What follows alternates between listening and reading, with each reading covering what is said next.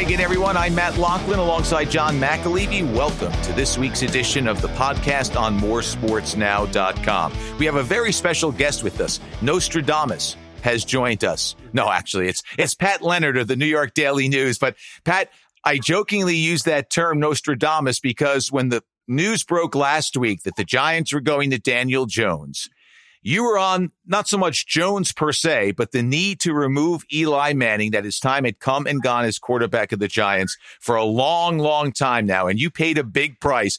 Boy, you were the object of the quote unquote affection of Giants fans left and right. And I know you got torn apart by it. But you were absolutely right. And finally, everyone in the Giants camp saw that from ownership on down. So, congratulations for being ahead of the curve. Yeah, no, thanks, Matt. Yeah, it was uh, from moving on to Eli to even putting Jones in early this season. You know, it's about two things. One, um, Eli just not having it, even though it was difficult emotionally for everyone, especially the Giants ownership, to move away from him. But secondly, the strength of the feelings and the belief that Pat Shurmur, the head coach, had in Daniel Jones. That was a very key element uh, about what he felt he could do and really, as we saw in the win over Tampa Bay, he believed that he gave the team a better chance to win than Manning. And of course, that was on display in Tampa on Sunday. Uh, anyone could have seen that. Uh, it was a much different look from the Giants. We should point out that Pat has just landed. Talk about a guy who's uh, gracious enough to give us some time, has just landed from Tampa. He's on his way home. But uh, as soon as uh, he landed, he gave us a call and said, Hey, we can do this show. So we really do appreciate your consideration. You've been a long time friend, long time friend of the show. And we thank you very much. So what was like? Give us a feel. I think we saw it we read the reports. You you had a lot. You were busy, man. You were the man for the Daily News down in Tampa, no question about it. We read all the stories. Uh, we saw the video. We heard the reports from the dressing room, but you were in there. Just give me a sense of what the players were like as they started to talk about this improbable comeback victory. Yeah, I think um, you know, even though there was some relief I actually think there was much more excitement rather than just feeling relieved they got a win because this was bigger to them than just the one game. And they're trying not to treat it as such because who, who knows what happens in week four. But like Rhett Ellison, I thought was, he was the best at capturing everything because he was explaining how crazy it was that ball or, you know, a bounce went the Giants' way for once because they lost in the 61 and 63 yard field goals in back to back years at Philly and at Carolina. But of course, that bad luck seemed to be earned by the Giants in a certain way by how they were floundering and playing and shooting themselves in the foot. So there was almost this feeling that because of Jones's uh, infusion, you know, the shot in the arm he gave the Giants, and then the defense is stiffening in the second half, even though they gave up that last pass and they easily could have lost on that field goal, there was just this feeling of excitement that they had earned it and that Jones not only means more for their future, like it's not just excitement about the future now. Now, who knows how good the team's going to be? Because I will say one other thing that definitely stood out on the other side of it was Saquon Barkley was very, very mellow and subdued. I think he's worried about his foot and his ankle, even though he didn't want to convey it that way but he's very, um, you know, took on a serious tone because um, the Giants may have lost their most skilled player for a while here. But overall, Barkley included, everyone just, um, you know, thrilled for Jones and thrilled for the, the organization because now it feels like they're playing meaningful football again. Absolutely, Pat. And speaking from a Giant fan here, it, it, almost felt like, you know, when somebody gives you smelling salts and you kind of like, whoa, holy smokes, or hot coffee in your nose. It woke me up. I mean, I, I, couldn't really believe what I was watching. I was one of those folks back in April when the Giants ran to the podium and drafted Daniel Jones at number six. Almost fell off my chair because, you know, listen, who watches Duke football? I certainly didn't. But there it all was on display yesterday poise, patience, toughness. He got hit. He hung in the pocket. He, he strung plays out. He threw the ball down the field. He got seven different wide receivers involved. I mean, he did everything you could have asked for. Did he make mistakes? Yes. But uh, listen, as a Giants fan, I even stuck around to watch the post game show. I haven't done that since the Super Bowl season. So, you know, as someone covering the team, I'm sure that puts a little pep in your step. But I know the Giants fan base is waking up this morning with a big old smile on their face. Definitely. And, you know, the, the most interesting thing about Jones and Russell Shepard, the wide receiver, he was in the huddle and on the field on the final drive, and he was hitting on this is that even to his teammates who like him and respect him already, he's a mysterious guy. And he's mysterious in the way that he's so relaxed and his blood pressure never rises or falls that it doesn't seem really natural. So you, it's natural for you to say, well, who is this guy really? You know, I'm, I'm listening to him talk. I'm watching him stand there all calm when he's under pressure. There's got to be something else. You know, there's got to be something different. But you know, there there were some flashes of emotion. You know, he got fired up in the huddle and things like that. But by and large, it seems like one of his greatest qualities and one of his qualities is that ability to stay intensely calm when things are getting crazy around him. Now, of course, that does come back to bite him sometimes because it's almost like when he's in the pocket, he's not necessarily feeling the pressure at all. And that leads to some of these fumbles and turnovers. But, you know, you expect mistakes from a rookie, and it's easier to accept those than from a veteran like Eli Manning when he was playing and know, needs to know to get rid of it. But the bottom line is Jones is poised all the way up to fourth down when he runs in for the game winning touchdown where he sees daylight and takes it. I mean, you see bodies flying around him, but you never saw him get uh, frantic. You know, you never saw his feet start to move too quickly, which is perfectly human and, and normal for somebody when you're under duress. And I, you know, even post game talking to him, just very, uh, very matter of fact, very everyman, and you know, surreal in the in the way that he mimics in a lot of ways Eli Manning's demeanor. Yes, no doubt. It's something that uh, I tell the kids uh, that I coach on my basketball team. The more the game around you speeds up, you got to slow it down in your mind. And you could see that that was almost, uh, you know, the way he went about things. But, you know, my first question with you is that Giant fan, Giants fans must have a big smile on their face, and the players do. But someone else who must be grinning from ear to ear this morning is General Manager Dave Gettleman. And how about that? 2019 rookie class. I mean, they've been getting some hits recently, but yesterday, obviously, Jones was terrific. Ryan Connelly had seven tackles and a pick. DeAndre Baker had seven stops. Oshane Ximines had a sack and a couple tackles. And Dexter Lawrence, who has been invisible, he had a sack. So that class, I mean, through three games now, maybe they hit on a couple of these guys. Yeah, no, Baker. Uh, Baker was encouraging. I talked to him after the game he felt like he's been focusing on a few areas. You know, felt like he was better in tackling, more consistent in coverage, knocked down that deep pass to Chris Godwin. Um, you know, of course, Jameis Winston really didn't have to look anywhere other than Janoris Jenkins, so that was a factor. But um, no, Dexter Lawrence actually, I think, has played well two weeks in a row, but you saw him even more now. You would like for him to be able to play more often for where you drafted him, but that's certainly encouraging. Oshane Ximines actually played more snaps than BJ Hill yesterday. Uh, they really had a rotation going on the defensive line. But yeah, you mentioned Dave Gettleman. I mean, his his legacy is going to be defined by what Jones is because Gettleman's made a ton of mistakes. He's mismanaged the cap.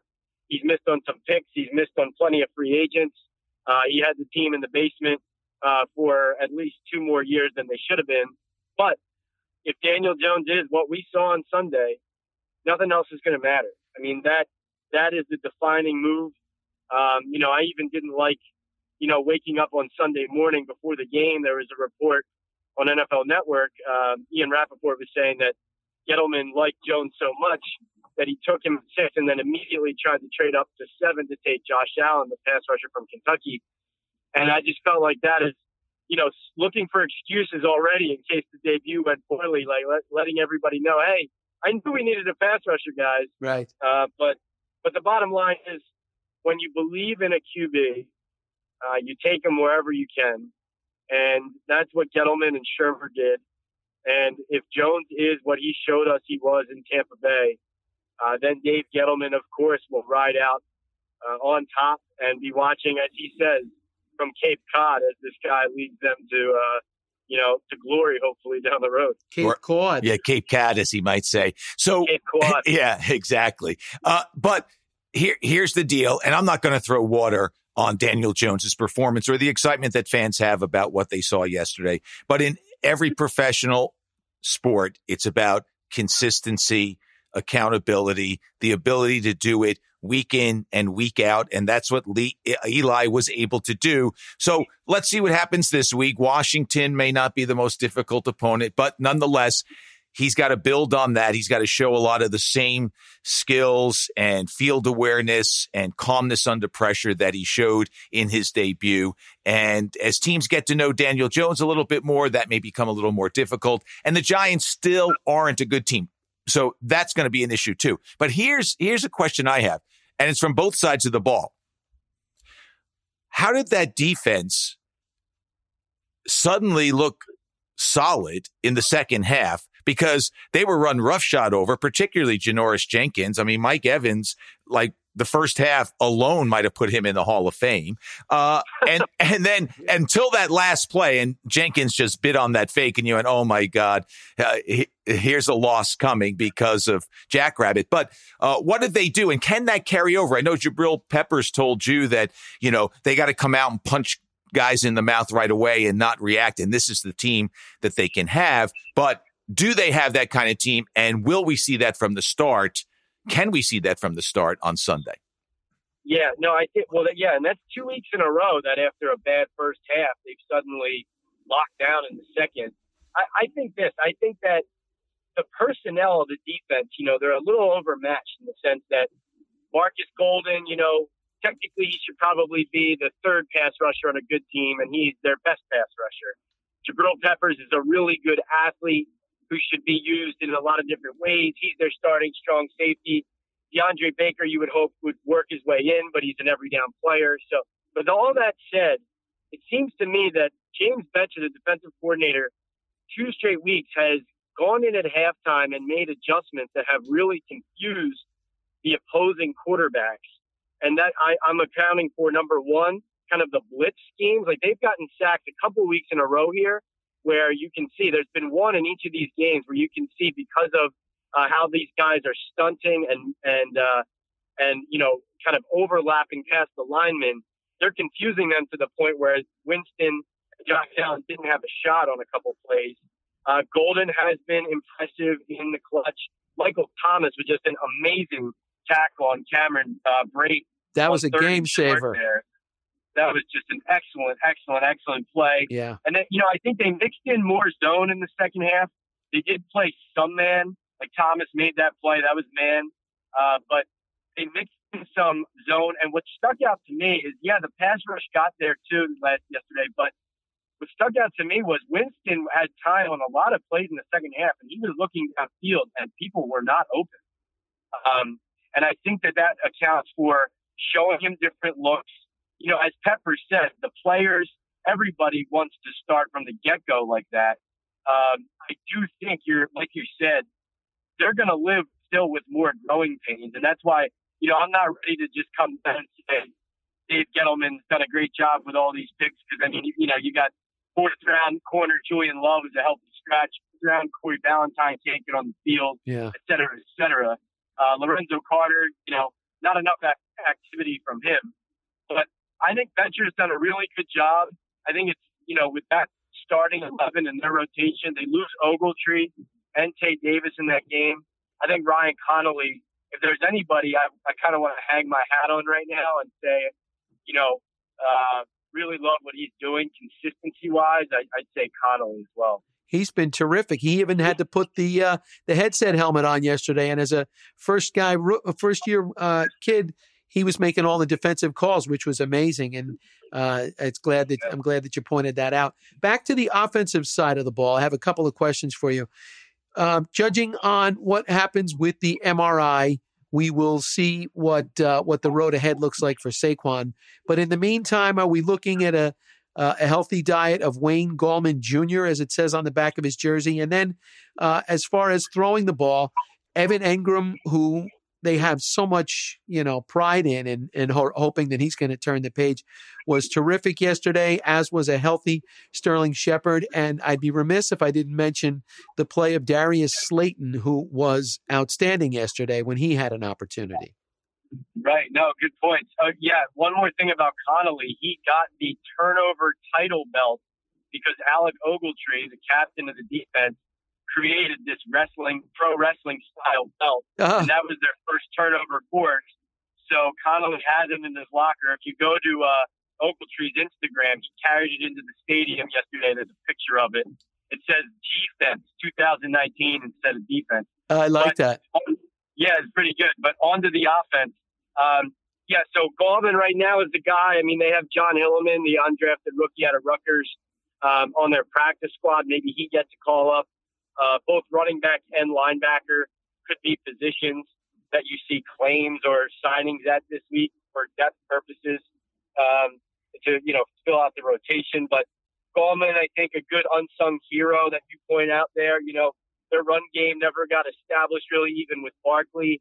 Uh, but Gallman did a good job in pass protection, as did fullback Eli Penny.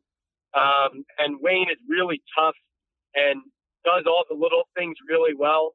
So even though he's not the flash and dash of Barkley, um, you know, he's a reliable guy. So I like him. He played in a lot of big games in college too. Oh yeah, oh yeah. And in fact, it's, uh, it's unusual for guys like Wayne Gallman to, you know, score average like whatever two touchdowns a game in college for a top five program nationally, and then be a backup in the NFL. I mean, that's a huge adjustment. Good on him for doing it and being mm-hmm. ready. Mm-hmm. Um, but yeah, you mentioned Evan Engram. I mean, we got to talk about this guy because, yeah, this is one thing about Eli Manning. Now, one of the passes, that one-handed catch he made, that was way behind him, right? And that's an amazing catch. Sick. But two of Engram's big catches, the touchdown and an 18-yarder early in the game too. Those are crossing across the field with Daniel Jones hitting Evan Ingram perfectly, accurately in stride, and that just cannot be um, overstated how important that is, especially for a player like him. Evan Engram on those two plays, NFL Next Gen Stats has him running faster on both of those plays than any other tight end has run this year carrying the ball. Wow. Ball and, placement. Yep. And when you get him in space, I mean, he ran a 4 4 40. He was actually a, a surprise pick, not only, you know, like around the league, uh, when the Giants took him in the first round. But the part of the reason that Jerry Reese and company took him was because of how lightning fast he was and his potential as a receiver. So you saw just how dynamic he is, even though we've seen it in the past. But you give him the ball accurately in space, it's over with. And uh, Sterling Shepard, I mean, reliable, tough team guy. And The touchdown pass to him from Jones was just, I mean, what a what a throw! I mean, that was that was one of the best throws of the week outside of uh, Mahomes threw like a, a fade touchdown off backpedaling off of one foot. But other than that, I'm not sure I saw a uh, a better throw on Sunday. And Slayton, that's what you want. That's what you want to see. In fact, it's very interesting that with Barkley out, you did not. The Giants were not kind of stuck in this. We have to run the ball and establish the run, even though Shurmur did kind of run it a lot on early downs but you kind of open it up and you give Daniel Jones a chance to take those shots. And it's nice to see a quarterback who will throw the ball downfield and is capable of doing it without putting it up for grabs. And Slayton has speed that no other receiver on this roster has. Tyke Tolbert, the receivers coach, was telling us that before the game. Um, and that 46 yard, I think, pass from Jones to Slayton that set up the Shepard touchdown sprung by a great block by the fullback Eli Penny. That's exactly what the Giants were hoping for from Jones to Slayton when they drafted both of them. Well, I think what we'll find out in the weeks to come is whether or not the narrative that the Giants had a pedestrian receiving corps was the result of Eli not being able to get the ball to them in position to do something, get the long ball downfield, or in fact, you know, they are not quite uh, an A1 type of receiving corps. But I do know this from having covered sports for a long time. Athletes will tell you that they give 100% all the time. Each game is, you know, a one game referendum, et cetera, et cetera. But when you take the field or you take the ice or you take the court, knowing that you have a chance to do something, there's a little extra jump. So I wouldn't blame Evan Engram for saying, Hey, you know, people are saying I haven't lived up to my billing, but now I got a guy who can get me a ball in position to do something and I'll show you what I got, which is not to say he laid down. It's just the reality. You only can do yeah. so much. No doubt. And, and let's also, we should talk about too, and we may have mentioned it, but how much more Jones's mobility does for Pat Shurmur as a play caller that also frees up these receivers maybe to get a little a half a step on guys when they do throw the ball because now as a defense you have to worry about Jones tucking and running and it might be a design play like the read option touchdown or it might not be a design run like the game winning touchdown where you're dropping and looking to throw. Suddenly nobody's open but now it's not Eli Manning trying to run for a touchdown. It's Daniel Jones firing up field and he's in the end zone before a Buccaneer has barely even turned around. And that is just a huge, huge, uh, can't, you know, it's not, you know, it's, it's almost underrated, even though it's talked about a lot. But you make a good point too, is that this receiving corps, maybe they are sufficient enough with a quarterback who can get them the ball. And let's give some credit to Mike Shula and Tyke Tolbert and Shurmur because they together collaborate every week on kind of going through Shurmur's entire Rolodex of plays. And the receivers coach and the offensive coordinator, this is how they create the game plan and the call sheet. They go through and they pick out what they think will best attack that defensive scheme and their opponent that week. And then Shurmur kind of tinkers with it, tinkers with it and says, yeah, I like this. I don't like this. But they all collaborate on what they feel will best get uh, the better of the defense that week. And so definitely a good game plan to get Jones some open receivers, um, and the receivers also ran the route. So well done. And um, the final drive, I mean, Jones, I think he was five for five before finishing five for seven on that last drive, but it wasn't just the run. I mean, it was just the poise making these throws with the game on the line. And no, it was an impressive debut. There's no way to uh, describe it in any other fashion. There were things he had to work on, as we talked about, protecting the ball under some pressure. That might be a good thing that he doesn't panic, but he's got to keep tuck that ball in. And there were a few throws, but every quarterback does that that that are a little underthrown or overthrown. At any rate, it was a terrific performance. But before the Giants can prepare another spot in their complex for a Lombardi Trophy, and before a, a bust is created in Canton for Daniel Jones. They've got to take the field against the Redskins on Sunday again. It's not the toughest, but it's the NFL. So what what do you see as you look into your crystal ball with this change? Because it's got to change what the Giants might be able to do. How much does it change the storyline, Pat, in your eye, uh, regarding what the Giants might be capable of doing this year? So this is a crazy thing that the Eagles are banged up and they are uh, they're going on a short week with one one win to Green Bay on Thursday night. So the Eagles very well could be one and three uh, after week four. So if the Giants beat Washington, they could actually be in second place in the NFC East after four weeks. It is not out of the uh, realm of possibility at all. In fact, it's more likely than not that the Eagles will lose to the Packers. So that's amazing that you could even say that through four weeks. Now, that said, number one, Landon Collins has had this game circled on his calendar since March. Yes. so I I, uh, I would be intimidated by that. Uh, Dominique Rodgers Cromartie, a ball hawk we know. The interesting storyline to me in this is uh, Case Keenum, the quarterback, Pat Shurmur's quarterback in Minnesota, in the uh, running the offense that got to the NFC Championship that got Shurmur this Giants coaching job, facing Shurmur and his new quarterback, Daniel Jones. Yeah, uh, that'll be an interesting thing to watch. I think as far as what the Giants can do, they can be in any game against a team that is not clearly superior to them on the field by leaps and bounds personnel wise. So I think it would be a total upset if they were able to beat, say, the Minnesota Vikings defense in week five. It would be ridiculous for them to beat New England on a Thursday night on a short week at Foxborough in week six. I think it'd be a lot to expect from those things. I just think it's easier to deal with watching Jones go through some growing pains and say, well, he's a rookie, he'll fight through it, than losing these games, you know, by two touchdowns, running Eli back out there week after week. I think it has a much different feel. As far as the Giants can accomplish, beginning of the year, I predicted six and ten, and that was based on my thought that Jones would get in there early and be able to lift them to more wins than Manning could. And so I don't expect them to make the playoffs. I don't expect their defense just because they've had a good couple second halves to suddenly be world beaters. And I don't expect Daniel Jones to match an historic performance every week like he turned in in Tampa Bay.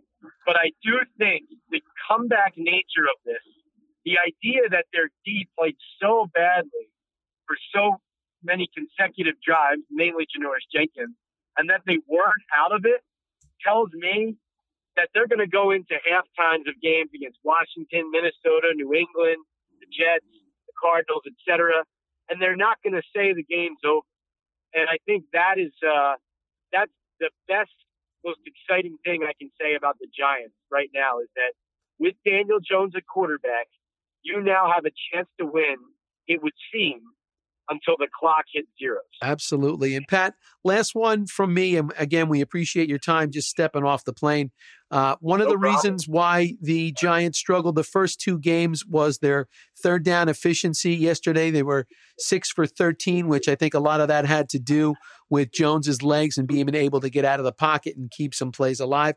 And on the negative side, uh, again, we see Nate Solder as the human turnstile. Shaq Barrett abused him all afternoon. And, you know, if he's going to be uh, keeping the young kids' backside healthy, they got to shore that up as well. Yeah, no, definitely. I mean, Barrett Barrett is probably on his way to two consecutive uh, NFC Defensive Player of the Week award. So he is lighting the league on fire. Uh, but certainly, yeah, that was uh, that's something you need you need a lot better from Solder from the O line. Uh, there was a PFF stat that uh, Jones was under pressure, I think, on 40% of his dropbacks, and that he's the first quarterback um, in what 10 years or something like that, or in PFF database, first rookie quarterback to have a perfect passer rating when he's under that much pressure and completing a certain amount of passes, something absurd. Um, but they definitely have to get that shirt up. And I shouldn't overlook, even though we did mention it, if Saquon is out for a significant period of time, you have to imagine, and I think Matt or John, I can't remember which one of you said it earlier, but much like in baseball, sometimes a pitcher comes onto the scene and in his first game, you know, you don't have a lot of tape on him, not enough scouting on him in the pros, and he shows you stuff you haven't seen before, and it's tough to see and prepare for. But once you have it on tape and you know what's coming, it can be easier to stop. And if Jones doesn't have Saquon at his disposal, it, we could see a regression that would be natural, not only without Barkley, but also with defenses keying on what Jones does well as far as being mobile and in the passing game. So your point is a great one. They need to protect him better because even though he's mobile, you don't want to just rely on that because this is one thing that you saw a little too much of in that game that you just mentioned he took some big hits. And that's going to come from when you leave the pocket a little and you try to make plays with your feet. But you can't take too many of them, or else we've seen it around the league so many times this year and other years. You're going to land one of those blows that's going to land you on IR. Yes, absolutely. And you mentioned teams are going to do their homework. We're going to get a chance to see if Daniel Jones can keep off the off speed pitch on the outside corner with two strikes. great, great point. Well, Pat, again, uh, much thanks for joining us. Uh, particularly given the circumstances. You've got plenty to do, I know, today. The uh, news conference a little later on this afternoon, uh, the phone conference regarding Saquon Barkley, which is critical, as we've talked about but also you just want to get home. You were on the road, and uh, I know that trip up from Tampa is a long one. Thanks very much again for giving us some of your time. We'll, we'll continue to read your stories in the New York Daily News. You were on top of this one for a long time, and uh, again, congratulations on getting it right. Appreciate the opportunity as always, Matt and John. Thank you so much, and uh, talk to you soon. Maybe after Danny Dimes' his next win. Fair enough. That could be Monday. Who knows? All right, we'll talk to you soon. Thanks, Pat. All right, see you guys. Thanks, Pat. And that'll wrap things up on this week's podcast. I should point this out before we go, John. We're watching the game yesterday, my wife and I, Maggie. And I'm pointing out Eli Manning's reduced role. And boy, he just kind of looked lost there. I mean, I know he did all the right things and people made a lot of the, uh, the congratulatory handshake and hug at the end of the game when, uh, the Giants had won. And, you know, he did the right thing. It was almost like he said, listen, you're in the spotlight now. Congrats. I'm, I'm going to head off. So he did everything with class as you would expect, but he just looked like a fish out of water. And I pointed that out to Maggie and she said, Well, why didn't he just retire then? I said, Well, he's got a contract that pays him over $20 million a year. She goes, I'm not going to feel too sorry for the guy. No, no. And he looked good with the baseball hat on. You usually don't see him that. You usually see him with the helmet on. And then uh, when the game was over and the press conference went on, Daniel Jones, I mean, it was like Eli. 15, 16 years ago. They're they're the same guy. It's amazing. They're the same almost height and weight. They played for the same collegiate coach and David Cutcliffe. And it's amazing how he is following in the footsteps. And that's a guy that the Giants brass and Giants fans can can rest easy. Is is not going to make a fool of himself with uh, brash things, and and he's just going to act like a you want your young quarterback to act like Eli has for all these years. Yeah, act like he's been there before. Now, if he can put two Super Bowls into the Giants headquarters and complex and trophy display case, then he'll be an all-time Giant great as Eli is. But uh, the page has turned, and it is Daniel Jones in a terrific debut for the new Giants quarterback, and we'll see what the Jones era holds. That'll wrap things up on this week's edition of the podcast on moresportsnow.com. Thanks so very much again to Pat Leonard of the New York Daily News for giving us a half hour of his time. Uh, he's a great follow. If you don't uh, follow him on Twitter, if you don't buy the newspaper and read his stories, you're missing out an awful lot of insight. Uh, as we mentioned earlier, he was one of the first ones, if not the first, to see that it was time for Eli Manning to go. Yeah. Uh, that was over a year ago. It was before Daniel Jones was drafted, and he saw what Daniel Jones could bring to the table. He was steadfast in his opinion, and he was excoriated in a lot of quarters for it, uh, but he was proven right, and we always appreciate when he comes on the show. Yeah, he was pilloried on Twitter. I mean, he was getting it from all angles. And all he was saying was, you know, he was believing what his eyes were showing him and it was, again, nothing personal with Eli. He just thought it was time to pull the plug. Now, was it time to go to Geno Smith? No, that wasn't the case. And Kyle Lauletta, no. But now they have a kid that they took at number six, and the handwriting was on the wall, and he was ahead of the game.